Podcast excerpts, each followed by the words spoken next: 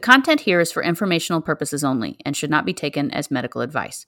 Please consult a healthcare professional with any medical questions and concerns.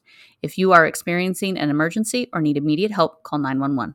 In no way does listening, reading, emailing, or interacting on social media with our content establish a therapeutic relationship. I just get so angry. It's hard to sit still. I don't want to be this way. My brain just feels all scrambled. Well, we welcome you back to Scrambled. I'm your co host, Chad Douglas. And I'm Nikki Shields. This is episode seven. Don't panic, it's a panic attack. It seems like an oxymoron.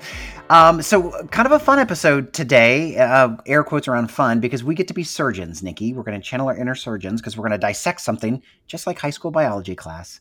But this time, we're just dissecting a panic attack. Ready for it? I'm ready. All right. So, first, what is a panic attack? So a, a panic attack is just an an intense wave of fear that just mm-hmm. kind of comes out of the blue and it is super overwhelming and for many people who have them it feels like you're dying a lot of people will say i feel like i'm dying or i was on death's bed with a cold or everything mm-hmm. legit physical symptoms of this include chest pain heavy breathing i mean people go to the emergency room thinking they're having a heart attack for things like this right mm-hmm. all the time Hmm. That I mean, that that's very very common. I have had many many referrals from people who say, "I'm here because I ended up in the ER and they said I was having a panic attack, and so I need to know what that is and why it's happening." So it it has very physical symptoms: shortness of breath, um, nausea, uh, feeling faint or lightheaded, muscle tension, sweating, um, just almost you know disturbed vision. Huh. all of those things can happen. And it, it comes out of what seems like nowhere. Um, and it can last for 10, 15 minutes or so. Um, and it's just terrifying at the time. And, and you can have them really at any age. The most common time for people to either start having those or um, be diagnosed with panic disorder would be um, the late teens, early 20s um, but you can still have them much younger. So, so children do have panic attacks, adults, any age. Okay. And I personally have never had a panic attack. You? I had an episode that I think was pretty close to it, okay. but I knew what it was because it was after after my education in mental health. And so once I recognized, ah, oh, hmm, I think that might be what's going on, I, I kind of knew what I needed to do. And that I think kept it from being really scary. So I have never had a panic attack, but I live with it in my house and I've seen them in action and they are terrifying to watch. Putting yourself inside of one has to be awful. One night, not too long ago, over the summer, my 11 year old son had one in the middle of the night. It was like 11:30 midnight. What got him out of it was just rubbing his back, talking to him in a nice, calm voice, telling him he was in a safe place. Um, we started talking about some things that we've learned in therapy that were triggering to get out. The next morning, I asked him, I'm like, okay, dude, can you put into words what you were feeling? And this is what he described to me, which made a lot of sense and then also helps me for the next time it happens. Have you seen the movie Pearl Harbor? Yes, it's been a little while, but I've sure. So the main scene of that is the attack on Pearl Harbor where the Japanese surprise us. And I'm talking about the movie, not the actual event. So it's like 30 or 40 straight minutes of big special effects, explosions, intense music, confusion, screaming, pandemonium, people running away, others running toward the chaos. If you've seen the scene, you know what I'm talking about. That's how he described a panic attack. He has seen the movie, he liked it, he likes World War II, and he was like, I felt like that in my head. It was just pure chaos and screaming and loud noises and explosions. So that kind of helped me put in an 11 year old's term what he experiences. And then the next time, he has one, then maybe I can refer back to that movie and maybe do one of the funnier scenes that's in there just to kind of get him out of it. Which kind of leads to my question, along uh, lead in there. Can you get someone out of a panic attack, or is it just something that has to last until your body regulates itself? Well, I, the answer is kind of a combination of both things that you just said. So there is it, essentially a panic attack is um, just a, a, sudden onset of the fight or flight process. So because there is some biology there, and you are, you know, experiencing a physiological surge of, you know, adrenaline and hormones and all these chemicals that are designed to kind of speed things up, you, it, it is difficult to just you know stop or just Mhm. pause it and have everything go back to normal. There is a little bit of a process that has to take place but you absolutely can catch it on the front end um, early on. If you start to see the signs you can do some things that keep it from escalating to you know the highest intensity. And so you know it's it's it's definitely something that if you know some tricks um, whoever's having the panic attack yourself or a child um, you can learn some strategies to, to keep it at bay. Uh, the hardest part about panic attacks is that they're so frightening that oftentimes after people have one, they spend a lot of time and energy fearing having another one because Mm. it's such a, a frightening and scary thing. And so for many kids, you know, they they may not have another one for a long time, but their anxiety is now up because they had that one episode and it was so frightening they don't want to have it again. Yikes. Two things. I want to go off of that, but first to go back when you said some of like the trigger points. Can you tell you're going to have a panic attack? Eh, Back when I was in middle school, I was prone to migraines and I would know when one was coming on because my vision would get not blurry, but like white specks would start coming. And that would last for about 20 minutes. And then just bam, there's that pain. So I knew sitting in class when I started seeing those white spots to get to the nurse because I had to go home because a migraine was coming on. Turned out to be cheese. I would have cheese the night before and then have the migraine the next day. Also odd with that, I outgrew it and like went through puberty. And then all of a sudden it's like now I can eat cheese until I'm blue in the face. Oh, So- thank goodness. ah, no, right. thank right? goodness. Thank, thank goodness for I was very said, concerned said no one ever. that nobody. So, are there telltale signs that you're going to have a panic attack? Yes it- it's you, you might notice some of the you know some of the symptoms i just listed before like your heart is racing or maybe you know your vision might feel funny or um, you might feel your muscles tensing up or you're starting to sweat or your breathing pattern has changed. You might notice those and if you are familiar with you know pretty comfortable with your own body and how things work for you and how different things feel um, you you can notice and you can say okay i i think this is you know i'm i'm on the verge of panic. I need to go do some things to calm down.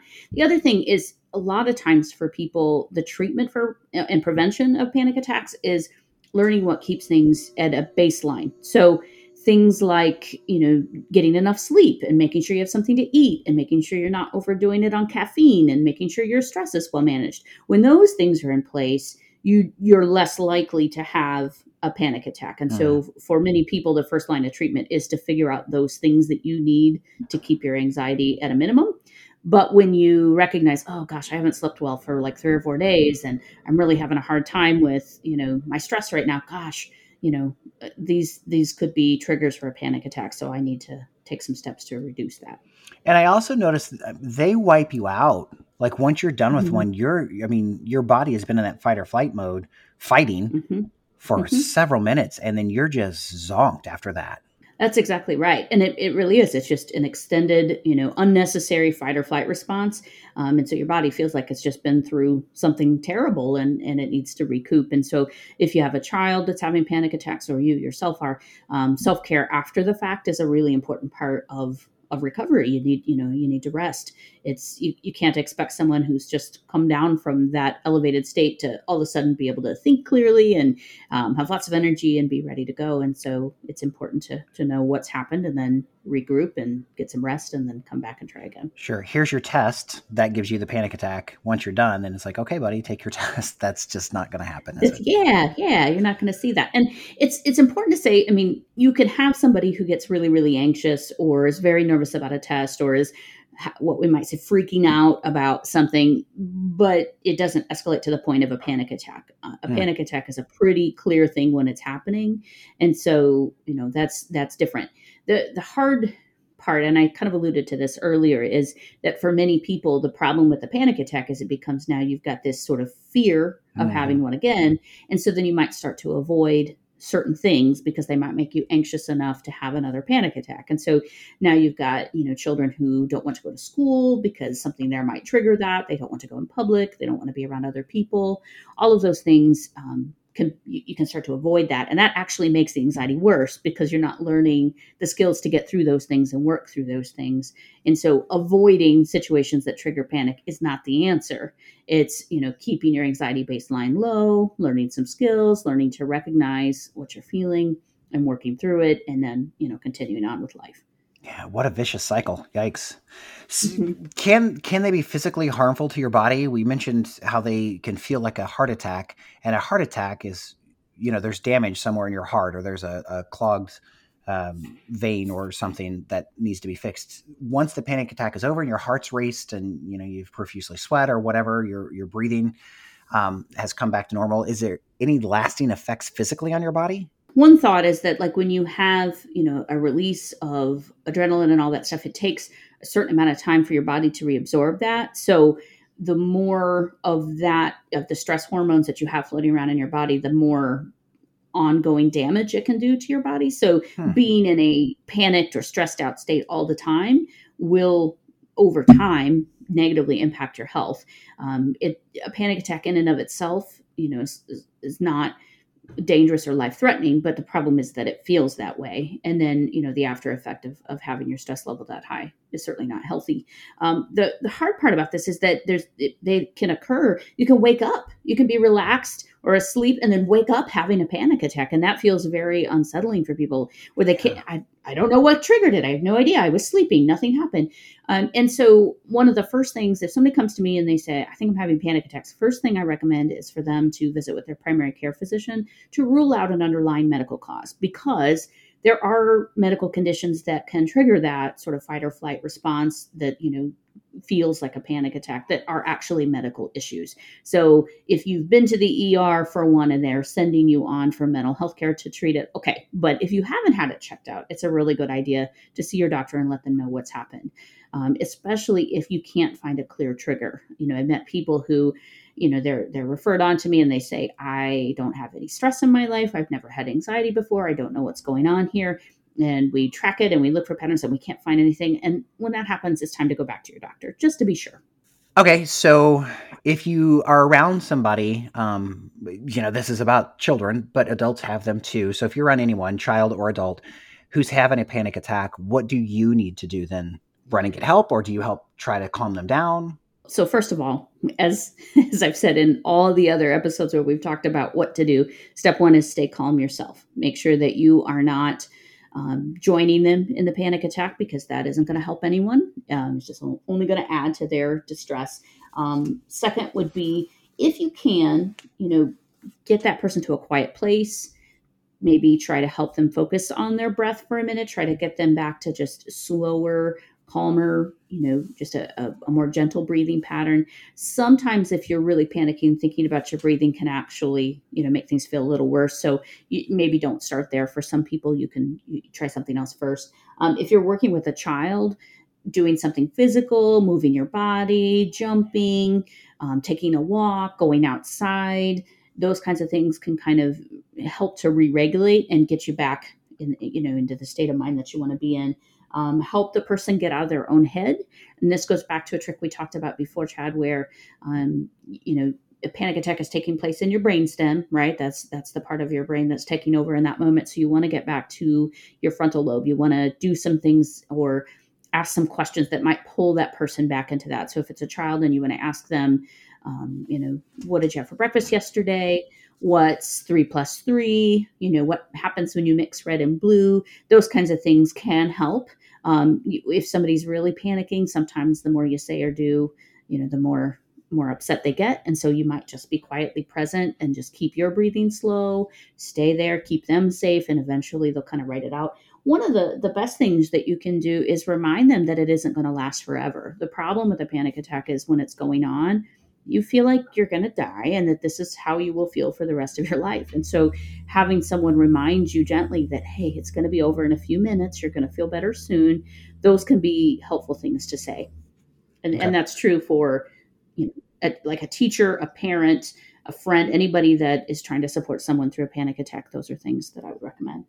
Okay. You mentioned there a little bit, um, like teachers and stuff, but if these happen at school or for like an extracurricular coach, um, you know, that, I think that's another episode actually, Nikki, of, of youth sports and anxiety um, that we can get to later mm-hmm. down the line. But what what then if you're in charge of 20 some children in a classroom or you know 15 kids on a team and one kiddo is needing that extra attention that's again they think that they're dying it's not that it's just they're requiring attention, they physically feel like their life is about to end.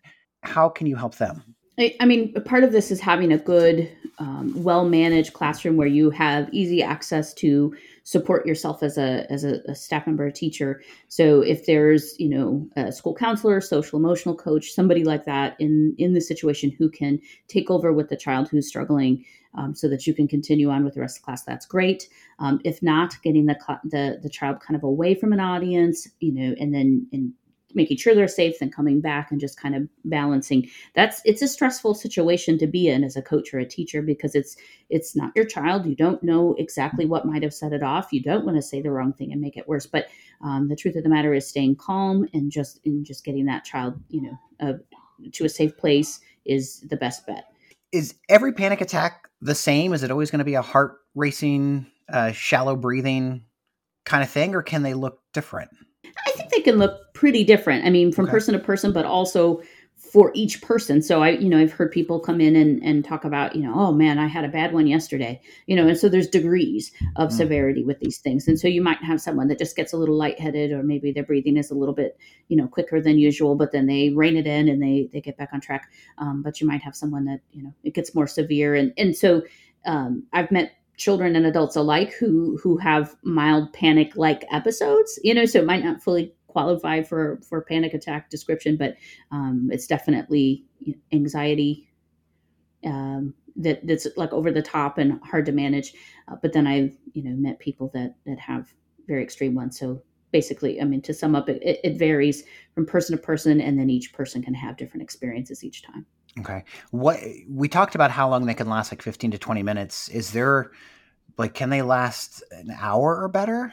Not typically, simply okay. because your your body doesn't want to stay elevated like that for very mm. long. If if if you think of the function of the fight or flight process, it wants you to get to safety and then it then it immediately kind of has these uh, calm down things that take over to help you regroup and and recover from that that period of, of intense um, escalation. And so, you know, most people are not going to panic for an extended period of time. Now, I, I, would say that there's probably people that would argue with me on that mm-hmm. because mm-hmm. there's a thin line between being really, really emotional and being in a panic attack. And so, you know, I've worked with students and kids who, you know, oh my gosh, I panicked for two hours. Well, maybe they were crying and upset and having a really really hard time for 2 hours but the true like panic attack symptoms probably didn't last that long simply because again your body kind of automatically wants to bring you back down you know to a more more typical level pretty quickly. Um, but but again that changes from person to person. I mean, I, I, think it's based on your experience. And the best way to shorten the length of a panic attack and the intensity of it is to get very, very familiar with what the symptoms are and figure out what works for you. And so this is easier said than done for some people, right? If, if, you know, really um, anxious kids sometimes are overly sensitive to their physiological stuff. So they can tell you, if they're going to get a cold three days before they get a cold. They can tell you you know all these they just they're super in tune with their own body and they feel it but it's alarming because they don't know what to do with all those different sensations. And so for those kiddos they're so aware of how they're feeling that sometimes it's kind of hard to back out of that and recognize the patterns and work with it. Um, but but they can learn and it, it takes time you know it, it takes time and talking about it. What advice would you have for a kiddo or even an adult who experiences a panic disorder and, and frequent panic attacks of you know sometimes i would think it could be perceived as embarrassing so you don't want someone to know what's happening or is it best to be open with it or what advice can you do you give to people that would help them well, I think there's a wide range of, of things there. There are many, many people who not only fear panic attacks, but they fear other people seeing them in that mm-hmm. state. And so, you know, that's that's just oh man, that's a double whammy. It's not only do I you know not want to have this experience but I, I don't want anybody else to know that this happens to me. Um, one of the the fastest ways to kind of get through it though is to become more comfortable talking to your support group about that your support network your family your closest friends the people that you're around. When they know it kind of takes that fear out of it takes that level out and you, you could just focus on managing your symptoms and getting getting back to where you want to be. Uh, but you know you, with with kids it's very hard because they they don't know that lots of other kids probably have those same symptoms And Yeah. so working with them to help them understand they're not alone. This is they're not the only child that's ever felt that way or the only person that's ever felt that way. Um, that's that's part of it. Can you outgrow panic attacks? Yeah, I mean, I, I with skill development and kind of Okay. learning y- your own patterns and recognizing it. Certainly, um, if you get just better at managing anxiety and better at understanding, I think for so many people, understanding what anxiety is really really helps and it kind of reduces those. Like i said back in the beginning of this episode um, i haven't had what i would consider a full-on panic attack but i had had a period of time you know where i would get really really anxious and and start to kind of feel those physical symptoms and think oh my gosh what's happening? But because i knew what it was and i understood what my body was trying to do and that it was really just my brain tricking me into thinking i was in danger it was a lot easier to rein that in. So you can grow out of it simply by learning more about it and better understanding what your body's doing and then understanding what your body needs. And i can't emphasize this enough. If you know that you need eight hours of sleep um, that you can't have too much caffeine without being jittery and on edge or you know that you can't handle a whole bunch of projects at once but you ignore those things and you get five hours of sleep a night and you drink two pots of coffee a day and you take on more projects than you can manage you're always going to be kind of on the verge of panic your anxiety uh, baseline is going to be you know much much higher and and you're so you're going to be more prone to them so knowing yourself knowing what you can handle and taking care of yourself is the best way to prevent them Yeah, listen to your body. This might be going off on a little bit of a tangent, but in our last episode, A Variety of Anxieties, we talked about phobias. And as you were talking um, about the panic attacks, like claustrophobia kicked into my head of something like that. Can phobias lead to panic attacks if you're in a small space? Yeah, absolutely. It, it- any any of those anxiety disorders that we talked about could re- potentially result in a panic attack. So if you've got somebody that has a strong fear of, you know, spiders or blood or something like that, um, and they are exposed to that thing, you know, their their fear response is going to be very strong and very, you know, difficult to manage if they're not able to get away from that thing. And so a panic attack is possible. Um, but that's also true of a child with generalized anxiety disorder. If they're just their worries are so intense and they're they're not you know checking those things or talking to someone about them or working through them or using their different skills or strategies and maybe not getting enough sleep or you know just just their self-care is down they they could have a panic attack as well. Um, i've seen kiddos with obsessive compulsive disorder escalate to the point of a panic attack when they're not able to do what they need to do to kind of you know the the obsessive behavior um, Mhm. when they can't do that. And so any anxiety disorder could result in this but um, and to kind of refer back to that last episode as well panic disorder is a, a diagnosis you get if you're having recurrent panic attacks um, but you may qualify for panic disorder and another diagnosis at the same time Nikki, are there any chances that like men have more than women have panic attacks, or is this something genetic that can be passed on from generation to generation? yes yes so uh, statistically more women than men do have panic attacks um, Okay. It does not mean that men don't have them or that boys can't have them. It just Mhm. uh, it seems numbers are higher for women, and it can run in families. And so you know you can see um, some genetic components to this as well.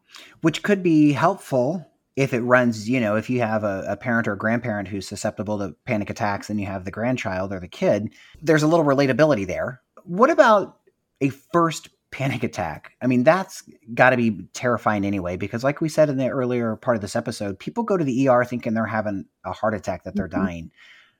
What about those first panic attacks? What do we need to know about that? Well, it, it, part of it is just looking back. What might have triggered it?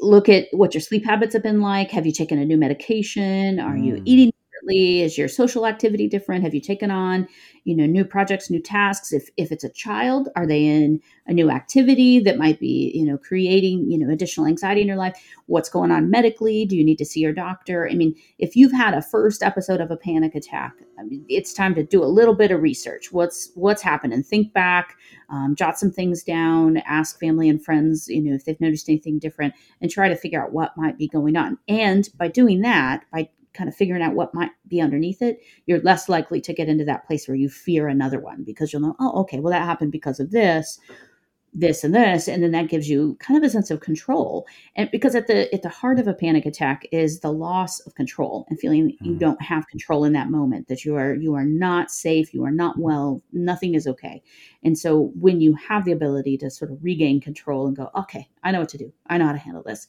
you know then it it, it can kind of stop it in its tracks um, i have a few tips here that aren't kind of on the original list that we talked about um, of the the basic self care and you know staying calm and those kinds of things, but just some things to try if you're prone to panic attacks or if you have a child that's having them.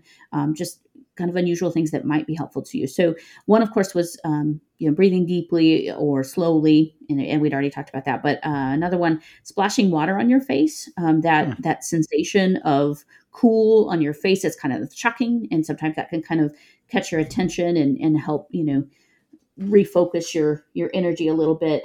Um, a warm bath you know soaking in a, an epsom salt bath or um, a jet tub or something like that to just kind of soothe your body. That can help. Um, uh, a, mas- a scalp massage can be very relaxing for some people and so Okay. um, you could try that with your kiddos if that helps. Um, you know prayer meditation um, reading poetry, you know, anything along those lines that kind of helps your mind to focus on something different. It kind of takes that takes that whole, you know, okay, I'm looking outward at this other thing, or I'm thinking about this other thing instead of what's going on in my body. That can help. Um, yoga, some very basic yoga poses can help to kind of re-regulate you, and it, and you you know, I'm not gonna, I can't demonstrate those in a podcast, so I'm not gonna show you, but You should I have just can- said, see, like this pose here is great. and No one would Yeah. have known. they would have known. But um, you can look on YouTube or Pinterest or any number of other websites um, to find uh, examples of yoga poses that can help reduce anxiety. And this is great for kids because what what a child learns by doing a basic yoga pose is they now have some control over their body and how they feel and it's something they can do and nobody has to do that for them so um, i recommend looking that up and um, i'll try to include uh, a website in the show notes about you know different yoga poses that can be That's calming, great. especially for kids.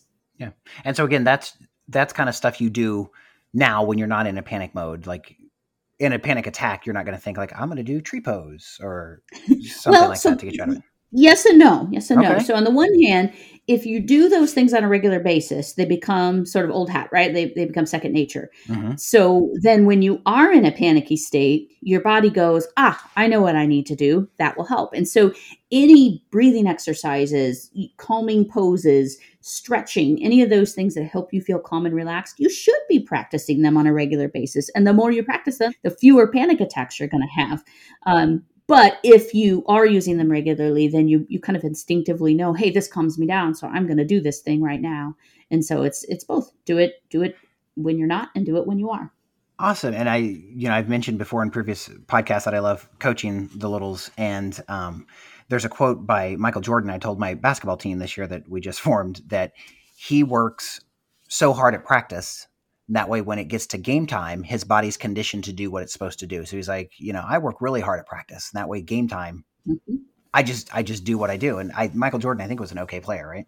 I, you know, sports, uh, not my thing, but but I recognize his name, so that's Yeah. got to be a good sign. I'm, I'm gonna sh- guess he did some things. It's on your shoes. That's why you know the name. That's right. That's right.